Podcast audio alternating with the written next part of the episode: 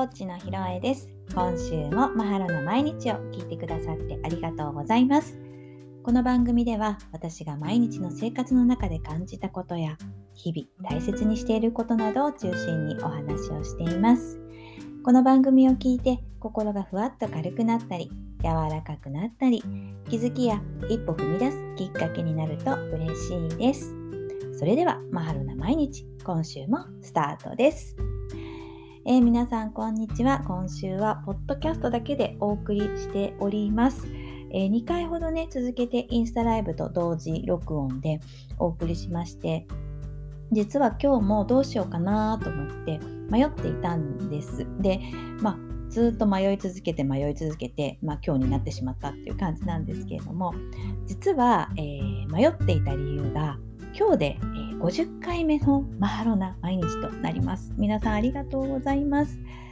えー、それもあって、うーんまあ、50回目おめでとうっていうことでお祝いで、え、インスタライブと同時にするか逆にもともとポッドキャストでねお送りを始めていたのでお話しするっていうのを始めていたので、まあ、節目ということでポッドキャストだけにするかすごく迷ってたんですよ珍しくあんまりこういうの迷わないんだけどでどっちがいいのかなと思ってで実は、まあ、インスタライブも結構評判が良くてって言い方変ですけどなんかあ喋ってるの見れた みたいな 感じであの見てくださった方とかも結構いらして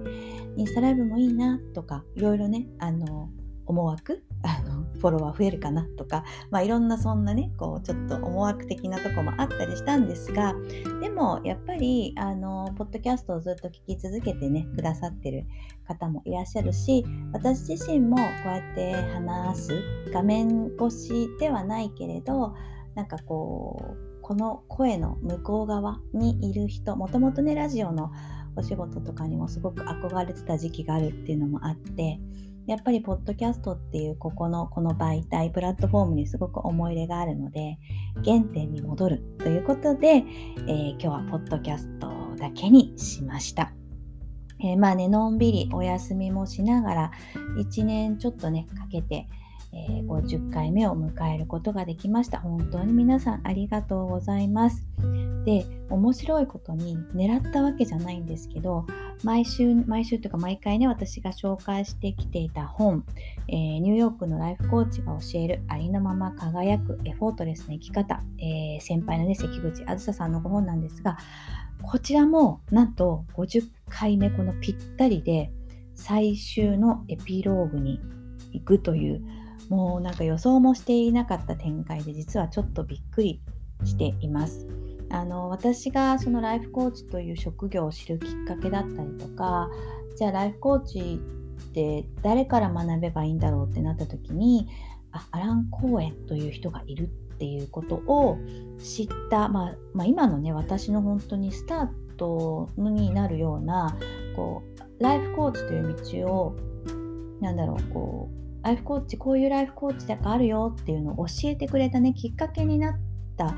本でもあるんですよね。と同時にこう頑張って生きるんじゃなくてゆるゆると、あまあ、いわゆるエフォートレスこの本でいうねエフォートレスに生きていいんだよってもっと肩の力を抜いてねガリガリ頑張んなくてもいいんだよっていうのを教えてくれた本でもあります。だからこうこの本って一冊の本なんだけど私の中では結構大きな大きな本だったりはするんですよね。で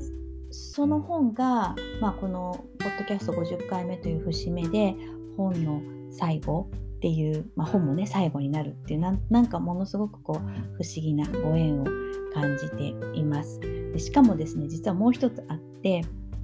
うんと、まあ、そのきっかけになったアラン・コーエンという人を知るきっかけになったりとか肩の力を抜くとかっていうのにいうその感覚を教えてくれた一番私にとって大きな影響を与えた章っていうのが実はエピローグなんですよね。この一番最初のところを本屋さんで立ち読みをしたことによってあ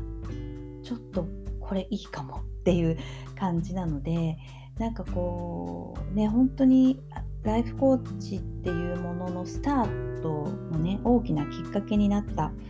本でもあり今の生き方に大きな影響を与えた本でもありということですごく本当に不思議でとてもありがたいご縁を感じています。でなんか今日は1年に数回しかないめっちゃ開運日ってねいうこともあってなんだかなんだかとってもおめでたいなという感じがしております。まあそんな日にね50回目の録音もできてそして皆さんにねまたお届けできるっていうのがとってもとっても嬉しく思っております。ぜひぜひ今日もね最後まで聞いていただけると嬉しいです。では、えー、218ページになります。なんか今おかしかったね。発音が210 218ページの、えー、エピローグをご紹介していきます。あなたの肩の力が抜ける瞬間という題名です。えー、この、まあ、エピローグはね、ぜひ本当に手に取って読んでもらいたいんですけど、まあ、あずささんがエフォートレスっていうものに気がついた瞬間だったりとか、うーん、なんだろう、アランとの、まあ、出会い、出会いではないな、アランのその温かさみたいなものが書いてあるあの本なんですよね。で、あずささん自身、すごくこう頑張り屋さんで、いわゆる頑張り癖っていうものが強かったそうです。まあ、それをね、アランの一言とアランの温かさで、ふーっと溶けていったっていう、そういうこう素敵なストーリーが書かれているエピローグになります。で、これ私たちもねあの本当にそうだと思うんですこれ私もこれを読んでなんか頑張らないことの大切さだったりとかあ自分がこんなに力んでるんだなっていうことに気づくことの大切さを知ったなと思っています。あの私たちって多分自然となんだろうすごくすごく頑張ってるんだと思うんですよね。でいや私なんて頑張ってないんです大したことないんですって言ってる人ほど実は頑張ってるような気が私はコーチングをしてて思います。ですごくすごく頑張っているのに不安と恐れでいっぱいっていう方も少なくないんじゃないかなと思います。もしかしたらね今これを聞いている方にもそういう方がいらっしゃるのかなと思います。えー、私もねそういう時がありましたし今でもなんかすっごく頑張ってるんだけどなんか心にぽっかりこう空洞があるような穴が開いたっていうよりなんか空洞があるっていう感じの時があります。でそれって何なんだろうなと思って思う時がね時々あってなんかこんなに頑張ってるのになんでワクワクしないんだろうとかなんでこうななんだろうこう自分がいい方にいかないなんだかこう追い詰められちゃってる感っていうのがすごくたくさん出てくる時があるんですよね。でこれなんだろうって思った時にあこの頑張りって一体誰のためなんだろうなって思った瞬間があってなんかそこに気がついたらふーっとね力が抜けてくるそんな時がありましたなので今すごく頑張ってるのになんか不安と恐れでいっぱいとかなんかこうなんだろう頑張ってるのに結果が出ない時とかねやっぱりこうすごくモヤモヤしたりとか何でこれやってるんだろうとかって思う時があると思うんですけどそういう時にこれ誰のためにやってるんだろうとか何で私頑張ってるんだろうそもそも何で頑張り始めたんだろうみたいな原点もう私も今日そうだけど原点に戻るとなんかこうまた違う世界が見えてくるんじゃないかなと思います。そうなのだからこうなんだか頑張ってるんだけどうーんっていう時はすごく自分と対話をするいいタイミングなんじゃないかなって思います。でもしねあの自分と対話をしてもなんか堂々巡りになっちゃうとかなんかこううまく、うん、なんかなんかさらにモヤモヤしちゃうとか追いこ追い自分で自分を追い詰めちゃうみたいなそういうような、えー、まあ、思考に入っていってしまった時は信頼できるどなたかにお話をしてみて新しい視点を入れたりとか私のようなねライフコーチに頼ってみたり、え、カウンセラーさんにお話ししてみるってこう誰かのね力を借りるそういう時にそうそういう時に大事なのは一人で頑張りすぎないっていうこと。一人で頑張りすぎずに、え、誰かの手をね、え、借りるっていうこともすごく大事だと思います。今ね、えーと、ライフコーチ、まあ、私の周りも含めてですけどいろんな人が、えーと、無料の、あのー、何トライアルセッションみたいなものを提供されてます。私も、えーと、LINE 公式を登録してくださった方には50分のフルセッションあのえ、私は通常50分でセッションを行っているのと全く同じものをトライアルのコーチングで、えー、提供しています。そういうね、あのトライアルコーチングを利用して、えー、ちょっとこう、新しい視点を入れていくっていうのはね、すごくいいことだと思います。で、もし、もしあれだったら、同じ、えー、内容で何人かのコーチとかカウンセラーさんとお話ししてみるのもいいんじゃないかなと思います。でその中で自分今の自分に一番しっくりくる、ー、コーチだったりとかカウンセラーさんを見つけていってその方とそこからこうちょっと定期的にあのお話をしていくっていうことをしていくと1回ではねそういうのってなかなかこう全部取り切るって取り切るってこう紐がほどけていくっていうのはなかなか難しいんだけどやっぱり継続していくことで紐がほどけてそこからまた新しい世界がスタートしてっていう素敵な流れになっていくと思うのでまずはね自分の自分と相性のいいコーチやカウンセラーさんっていうのを見つけることもすごく大事だと思うのでなんかこう、うーんってなっている時は、ぜひぜひ、えー、ライフコーチやカウンセラーさん、またね、信頼できる周りの方に、えー、お話をして、自分ではない他の人のね、視点っていうものを入れて、そういう人たちの温かさだったりとか、こう、なんだろう、新しい視点みたいなものを入れてみるといいんじゃないかなと思います。みんなね、本当にね、頑張ってるの。もうね気がついてないだけなんですよね。肩に力が入ったり背中に力が入ったりなんか頭の中がねいろんな考えでぐるぐるぐるぐるしていたり。そういうのも、えー、やっぱりなかなか自分では気がつけなかったりするので是非ねあのー、他の人の視点を入れたりまあなんかその言葉にするのもちょっとしんどいなっていう人はもう本当にまずは自分と対話をする。座って深呼吸をするだけでもいいと思います。深呼吸ってものすごく素晴らしいと私は思っています。えー、ゆっくりね、座って、もう気分気持ちが落ち着くというか気が済むまでだね。気が済むまで、えー、深呼吸をしてみるっていうのもいいなと思います。あとね、そうそう。最近私がやってみて面白かったのは、えー、歌を歌ったりとか踊ってみるあの誰かに見られて恥ずかしいなと思う時はお風呂場とかでねあの、まあ、歌は声が出ちゃうからあれですけど踊ってみるとか、まあ、あの特に私とかだと自分がティーンエイジャーの頃とか二十、歳前後とか、まあ、もうガンガン遊び倒してた頃の曲だったりとか、えー、当時のね、あの踊っていた時とかなんかそういうのを思い出しながらもうなんかこう頭の中がスカーンと抜けるような感じで踊ったり歌ったりしてみるとなんかちょっといわゆる現実逃避一種の現実逃避なんだけど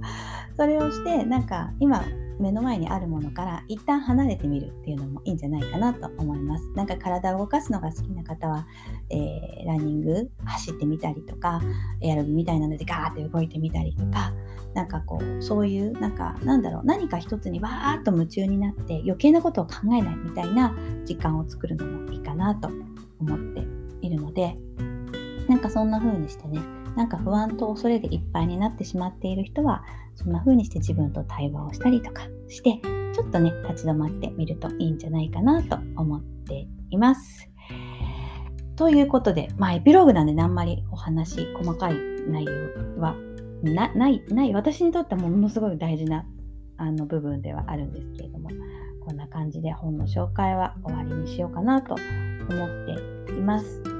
あのー、まさかね、えー、本を一冊紹介しきれるっていうのはスタートした時には思ってもいませんでした。まあ、あのー、始める時はね本当に勢いだったんですよね。あの仲間が開催した読書会に参加をして音読をしてたらめっちゃ面白いこれやりたいって思ってでまあもともとそういうナレーションとかそういうお仕事もしてみたいなと思ってた時期がもうあったのでなんかその時のものそのラジオのお仕事をしたいと思っていた自分がわーっとね蘇ってきてでもちろん子育て中にもそういうチャンスは何度もあったんです。あのお声がけいただいたりとか、えー、まあ、この番組出ないとかって言っていただいたこともあったんだけれどもこうやっぱり育児とうん両方するのが私はできなくって、うん、ど選べなかったあの育児の方を優先してきていたのでなんかこうがこうすごい迷ってたんですよね。でだけどなんかその迷いが何だろうその読書会での音読でなんか一気に外れたわけではないんだけどでも別に誰に迷惑をかけるわけでもないポッドキャストは自分で録音して自分で発信する。誰に聞いてもらわなくてもいいや。もうまずは自分がこの発信っていうもの発信というかこう声を自分の声を電波に乗せるっていうことをまずしたいっていう方が先だったのでもう本当に勢いで始めました。でまあもちろん途中ねこれ本当に続けてって何か意味があるのかなって迷った時とかもあったけどあだけどでお休みも途中途中したり迷いながらでもあったけれどもまあでもぐるぐるしながらも始めてすごく良かったし、え、こうやってね一冊の本全部終わってできてよかったなというふうに思っています。あの時にね、まあ勢いだったけど始めなかったら今この見えてる世界っていうのは見えなかったなとも思っているし出会えなかった人たちっていうのもたくさんいらっしゃるんじゃないかなと思っています。なのでね今ね何かを始めようって迷っている方躊躇している方是非始めてみてほしいなと思います。えー、ただねその時にあのもう一度あの心に聞いてみてください。あのこれ始めようと思ってるんだけどどうかなってでその時にワクッてするならぜひぜひ始めてみてほしいと思います。あのなんだろうしんどいなとかきついなっていうことはあのなんだろうこう、うんちょっと難しいんだけどそのことだけをやろうと思っていることだけを感じた時にあ楽しいかもって思えたらぜひぜひやってみてほしいなと思います。きっとね新しい世界が開けていくんじゃないかなと思います。ということで私はここで一旦区切りを迎えるわけでして、えーと、次は実はどうしようかまだ正直決まっていないんです。あの新しい本にしようかなとかあとインスタライブにしようかなとかうんまあ、ポッドキャストをそのままにするか、まだまだ決めてはいないんですが、まあ、方針がね、決まったら改めてお話しさせてもらおうかなと思っています。まあ、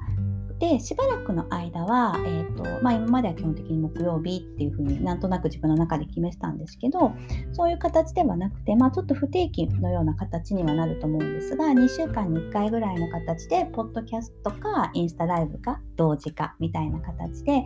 えー、実際に私が喋っているところ今私が感じていることなどを、えー、お届けできればなと思っておりますのでなんかこの本紹介してほしいなとかこんな方法がいいんじゃないとかなんかこんなことやりませんみたいな感じのリクエストがあったらねぜひぜひ送ってほしいなと思います。ででここで宣伝を一つさせていただきたいと思います。えっ、ー、と Facebook のグループで夢を自由に語る場所というのを作りました。えー、Facebook グループコミュニティです。えー、今ね、29名ぐらい、30名弱の方にご参加いただいています。ありがとうございます。えっ、ー、と、実はこれを作った理由なんですけど、うんと、キャンバのね、講座をさせてもらったりとか、あの、ビジョンボードの、まあ、キャンバの講座とかビジョンボードを作るっていうのを、まあ、癒しのオンラインサロンでやったりとか、まあえーと、一般の方向けに、えー、まあ、コラボ講座ということでやった時にですね、すごく、まあ、あとはまコーチングで感じたんですけどうんと意外と意外と夢を皆さんこうなんだろう自分が思ってることを話す場所がないっていうことに気がついたんですよね。でなんだろうこう何て言ったらいいのかなやっぱり夢って私もこれ私もそうだったからわかるんだけど自分の中で思っているよりもやっぱり外に出して私こういうことをしたいんですこんな風にしてみたいんですっていう風にこう声に出して言っていくことで例えば周りが協力してくれたりとかいろんなことが起こっていくので現実のものになっていくスピードも上がるし達成率も上がっていくっていうのがあって本当にできればこう外にねもっとこう自由に堂々と喋れればいいんだけどどうしてもうんこんなこと言ったらどう思われるかなとか私なんかがこんなこと言っちゃって恥ずかしいみたいな思いの方が優先してしまうんだなっていうのをすごく私だけが感じてるのかと思ってたんだけどそうじゃなくてあたくさんの人が感じてるんだなっていうふうに知りをあそれをね知ったんですよね。それでなんかもっと安心して安全に語れる場所があったらみんなの夢をね叶えるスピードも上がるし達成率も上がるしなんかすごくでもしかしたらこうそこでコラボが生まれてさらにいいいいっていうかこう何て言うのかエネルギーが上がったりとか新しい夢が生まれたりっていう風にねしていくなんかそんな場所にしたいなと思って、えー、この夢を自由に語る場所っていうのを作りました。あのー、あなんかす良さそうみたいな参加したいとかいう方はね是非あの私のにインスタの DM でもいいし、えー、Facebook されてる方とかは、えー、Facebook のメッセンジャーとかでねあのメッセージを送っていただければ、あのー、ご招待リンクを送らせていただきますので、ぜひ送っていただきたいと思います。あのやっぱりどんどんどんどんね声にしていくこと。で、えー、まあ、もしね声にしなかったとしてもなんかこういう目が自分はあるっていうのを自分自身認識することっていうのもすごく大事なのでね。そんな風に、えー、この夢を自由に語る場所っていうのをね使っていただきたいなという風に思っています。時々なんかその夢を叶える tips とかもね、あのー、ポツポツお届けしていっていますのでそういうところも楽しみにしていただきたいなと思います。で、えー、ともう一つが今、えーと、Facebook と,、えーと、実はアメブロも始めておりましてアメブロで、えー、今日の一言メッセージっていうのをお送りしています。あの書いています。まあ本当に2、3行の1行の時もあれば多くて4、5行でしかもそれはもう短い言葉で、えーと心に私が寝起きのような時にふっと心に浮かんだこと心の中のなんかこうふんわりしたものを書いています。あの皆さんのね心がなんか軽くなるといいなってそれを読んでふっと軽くなるといいなと思って、えー、お届けしていますのでなんかちょっと落ち込んじゃったとかなんかもっと軽くなりたいとかいう時はあの Facebook とかアメブロを覗いてみていただけると嬉しいです。えー、Facebook もアメブロも、えー、インスタのプロフィールのリンクにリットリンクが貼ってあってそこからね飛べるようになってます。あの夢を自由に語る場所のリンクもそこに貼ってありますのでぜひぜひそちらもあのそちらからね見ていただけると嬉しいです。まあ、こんな感じでね、えー、私はこれからもまあ楽しいとワクワク私ねえっ、ー、と太陽星座がいて座